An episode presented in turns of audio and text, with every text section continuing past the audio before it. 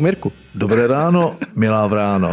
Dobré ráno. Uh, je tady zase to Pol Show, jako obvykle. Těšil ses? Uh, já člověče ani nevím. Jako... Přijde ti doba těžká. Přijdeš mi, přijdeš mi, jak je ta doba taková ne, neklidná, přijdeš mi eh, takový zaražený.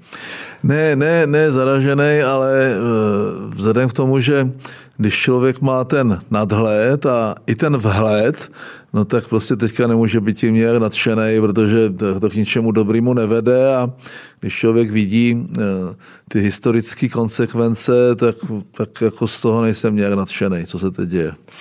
To se vůbec nedivím.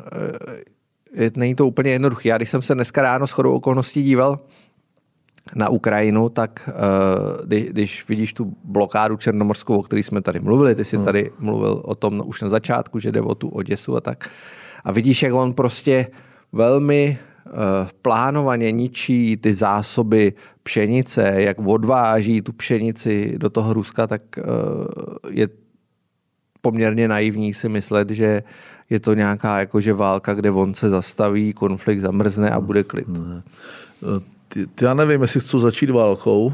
O, tak když už jsme uh, u toho. Tak děje se přesně to, co se, co se dalo predikovat. Je to mnohokrát horší, než jsme v těch nejčernějších snech eh, nebo těch predikcích mohli čekat. Eh, to, že on tu Ukrajinu vyhladoví, zničí, zdevastuje, odvleče ty lidi někde do nějakých nových gulagů a tam je prostě nechá zemřít a nebo je převychová a že dělá ty nejhorší věci, které jsme si vlastně vůbec nedokázali představit, tak to je pravda. E, to, to že jestli se ještě v této zemi najde někdo, jo, kdyby byli, kdyby byli dva, tak prostě nechápu proč, kdo, kdo může nějakým způsobem tohle omlouvat nebo říkat, za to můžete na oné, na, uh, myslím si, že, uh, myslím si, že poslední věta Lavrova, že to, že, to, že Zelenský je žid, ještě neznamená, že prostě není současně nacista. Jako Protože on tam řekl dokonce, že Hitler byl taky žid. No jasně, jo, a tak jako, uh, dobře, uh, ta blokáda uh, znamená, že vlastně ten dopad té války eh, bude zcela evidentně i na ty země, které jsou závislé na, na dovozu, na importech pšenice z Ukrajiny. Eh, pokud by se mu náhodou podařilo eh, držet tu blokádu nebo dokonce obsadit ten jich, eh, dostat, dostat se do té Oděsy, tak, tak vlastně všechny cíle války, které si myslím, že měl naplánované, by tím splnil a je to tragické a vlastně už, tak, už to běží tak dlouho, že stalo se to, co jsme čekali, že sice pořád tam budeme posílat nějaké zbraně a, a tak dál, ale v, zásad, v zásadě ten Rus je přece jenom větší a může mobilizovat další lidi a to, že tím sám sebe zničí, tak toho asi tak úplně toho Putina nezajímá. Nevidím to úplně dobře. No. No, včera se objevila zpráva mimochodem, že toho 9. května kdy provede celostátní mobilizaci. Jo. Takže bude celostátní mobilizace, to jsem možná viděl. Hmm. Těžko říct, jak tak ono mobiliza- mobilizace ještě krok. neznamená, kdy může ty lidi aktivovat a, a jestli má tolik jakoby eh, na, nažené tam na jatka, já nevím, prostě jo, strašný. Jako to, ta, ta, ta, ty paralely s tou druhou světovou válkou Eh, i když je to regionální konflikt, anebo tak ty dopady toho eh, budou podobný, to vlastně největší stěhování lidí od druhé světové války a vlastně ekonomické dopady zatím netušené. No. Mimochodem slyšel jsem, točili jsme tady podcast Tech Talk, který o potravinách, který vyjde až uh, asi za dva týdny, ale tam zaznělo zajímavá věc, že jak bude chybět pšenice, což je zjevný. Ale to nebude jenom pšenice. No. Nebude to jenom pšenice. Uh, tak samozřejmě ty kupci, zejména z Blízkého východu, ze severu Afriky, kde, kde prostě ta pšenice je hodně důležitá, tak už hledají ty místa po světě, kde nakoupit to, co bude chybět. A údajně tady i za těma českými zemědělcema chodí jako lidi z Blízkého východu, říkají, jo, jestli dneska, jestli oseješ pšenici, máš osetou pšenici, kupujeme všechnu úrodu. Jo, všechnu rudu. A dávají ceny, které tady v Evropě nikdo jako nikdy neviděl. Tudíž samozřejmě ten zemědělec Uh, tak my jsme vyváželi pšenici docela ve velkém množství do Německa. Uh, myslím si, že uh, i ta vláda naše to bude muset začít trochu hlídat, jako se bavíme o plynu, tak se musíme bavit o pšenici a musíme se bavit o, o základních věcech, což samozřejmě je naprosto neblahý trend, eh, celá ta deglobalizace, eh, lokalizace a sázka na soběstačnost eh, vede k totálnímu narušení toho mezinárodního obchodu a té směně, na které byl ten svět současný postavený, takže ta změna toho paradigmatu bude mít, bude mít strašné dopady myslím, že, eh, myslím, že to, co jsme, eh, já si pamatuju, jak vždycky říkali, ta, ta ODS vláda není pravicová a, a tak dál, tak budeme ještě vzpomínat jako na dobu, kdy, kdy tady byl nějaký, nějaký trh a kdy tady byl nějaký, nějaký liberální kapitalismus se všema distorzema, které vlastně po té revoluci jsme si tady sami způsobili, nebo co nám dodala ta Evropská unie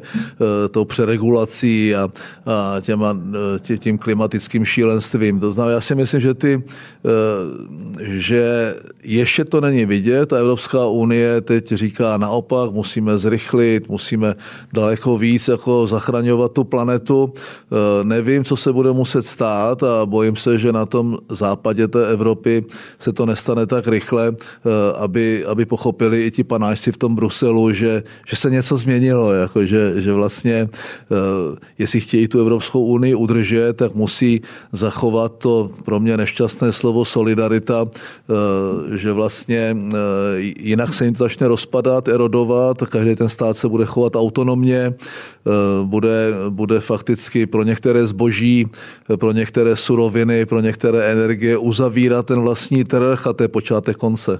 A mimochodem, když jsi u Evropské solidarity, viděl jsem o víkendu tabulku, která ukazovala příspěvky na uprchlíky v jednotlivých zemích. 450 milionů eur pro Polsko na 3 miliony uprchlíků a 450 milionů eur pro Itálii na 100 tisíc uprchlíků, tak uh, jsem si říkal, že ta solidarita je trošku jako vychýlená maličko. Takhle to není, to není žádné překvapení. Ano, včera, eh, včera vlastně uběhlo 18 let od našeho vstupu. Já si na to datum docela dobře pamatuju. Eh, pro mě to byl víceméně Vstup do Evropské unie byl pro mě vynucený krok. Eh, eh, ne, nebylo to na žádné velké jásání. Eh, už tehdy, před těmi 18 lety, jsme z toho nemohli být úplně nadšení, neměli jsme žádnou jinou alternativu a když nemáš žádnou alternativu, tak nemáš možnost volby.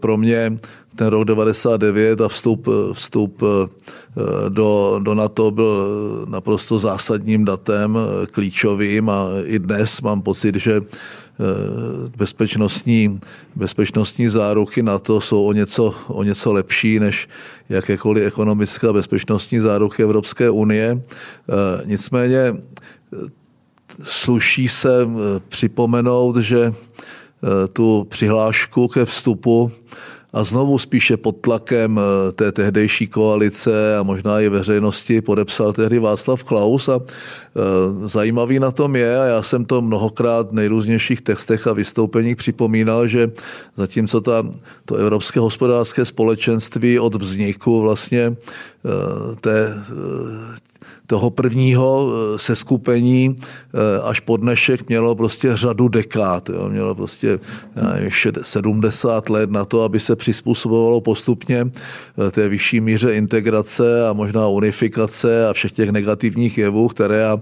proti původnímu společenství uhlí a oceli beru jako zhoubné. Takže my jsme, vstup, my jsme podepsali přihlášku ke vstupu do Evropské unie, když platila Maastrichtská smlouva. Už ta Maastrichtská smlouva byla plná dračích vejcí a vlastně předznamenala eh, všechny ty další problémy. Eh, vstupovali jsme v tom, eh, v tom prvním květnu 2004, když platila smlouva z NIS, Pak jsme byli vlastně docela brutálně a neměli se moc zase jiných variant přinuceni akceptovat Lisabonskou smlouvu, to bylo během mého mandátu a, a pak už to chodilo. Bankovní unie, dobře, tam jsme se postavili na zadní, nemáme euro, nejrůznější ty Green Dealy a Fit for 55 a úplně proti té původní myšlence, která měla tu tu, kromě té premisy, a to je svoboda, tak měla vlastně eh, prosperita a bezpečnost, tak se to dostalo do podoby, kdy, kdy to pro mě už je velmi těžce akceptovatelné a jedině to, že nemáme tu alternativu. A asi dneska všichni ti, co křičeli Czechzit a neměli jsme tam vstupovat, tak bychom byli zřejmě na úrovni toho Běloruska a té Ukrajiny jo, v, té, jako v téhle situaci. To znamená, eh, můžeme si myslet, že ta cena je vysoká, ta cena je vysoká. Možná, že ty náklady eh, ekonomicky určitě převyšují ty výnosy a, a řekl kulturně a já nevím, jakým způsobem. Nicméně je to, je to daň, kterou já jsem pořád ochoten platit, eh, protože pro zemi ve střední Evropě, jak my říkáme, největší z malých, nejmenší z velkých, která, která docela složitě v těch posledních několika stech letech, zhruba 400, bojuje o tu svoji státnost, o tu svoji nezávislost, o tu, o tu svrchovanost a tak dále, no tak možná ji nemáme absolutně a máme ji podstatně vyšší než kdykoliv předtím. E, to znamená, pořád je to pro mě so far so good, zatím dobrý, ale na nějaký, na nějaký jásání to není. Je to vidět i z toho, jak vlastně eh, ta válka dopadá zřejmě na ty západní země podstatně méně, eh, ani to ti lidi tak nepocitují, kromě eh, viditelných demonstrací, kde určité promile té společnosti, možná procento, možná jsou to Ty třeba... demonstrují teda proti tomu, aby Němci posílali zbraně na Ukrajinu, mimochodem včera. No jasně, takže, takže pořád jakoby si neuvědomili, o co se vlastně hraje teď a že to je docela změna poměru na tom kontinentě a, a že, že to vlastně poznamená ty jejich životy víc, než tušili a než oni si toho všimnou, tak my tady budeme docela krvácet na tom střetu těch civilizací. Děkujeme, že jste doposlouchali až sem. Zbytek podcastu můžete slyšet na Gazetistu a nebo také na Info.cz, pokud máte předplatné a na Gazetistu si také můžete koupit předplatné a nebo dokonce i jednotlivý díl uh, Topol Show. Pokud chcete Mirka a celou Topol Show vidět naživo, tak můžete kupovat lísky na Go Autu na Topol Show Live v brněnském Sonocentru, která se uskuteční už 19. května ve 20.00 a přijde i Jindřich Šídlo, přijde Světlana Vitovská, přijde i jeden tajemný host. Eh, to všechno uvidíte na místě. Mirek říká, že pokud chcete vidět pořádnou ostudu, tak určitě byste si to neměli nechat ujít. Lísky už postupně mizí, takže eh, musíte si pospíšit. Každopádně my jsme se dneska bavili o celé řadě věcí, probrali jsme i Ilona Maska, probrali jsme vystoupení Miloše Zemana na televizi Prima, eh, bavili jsme se hodně podrobně o plynu a o spoustě dalších věcí. Děkujeme za poslech a děkujeme za podporu.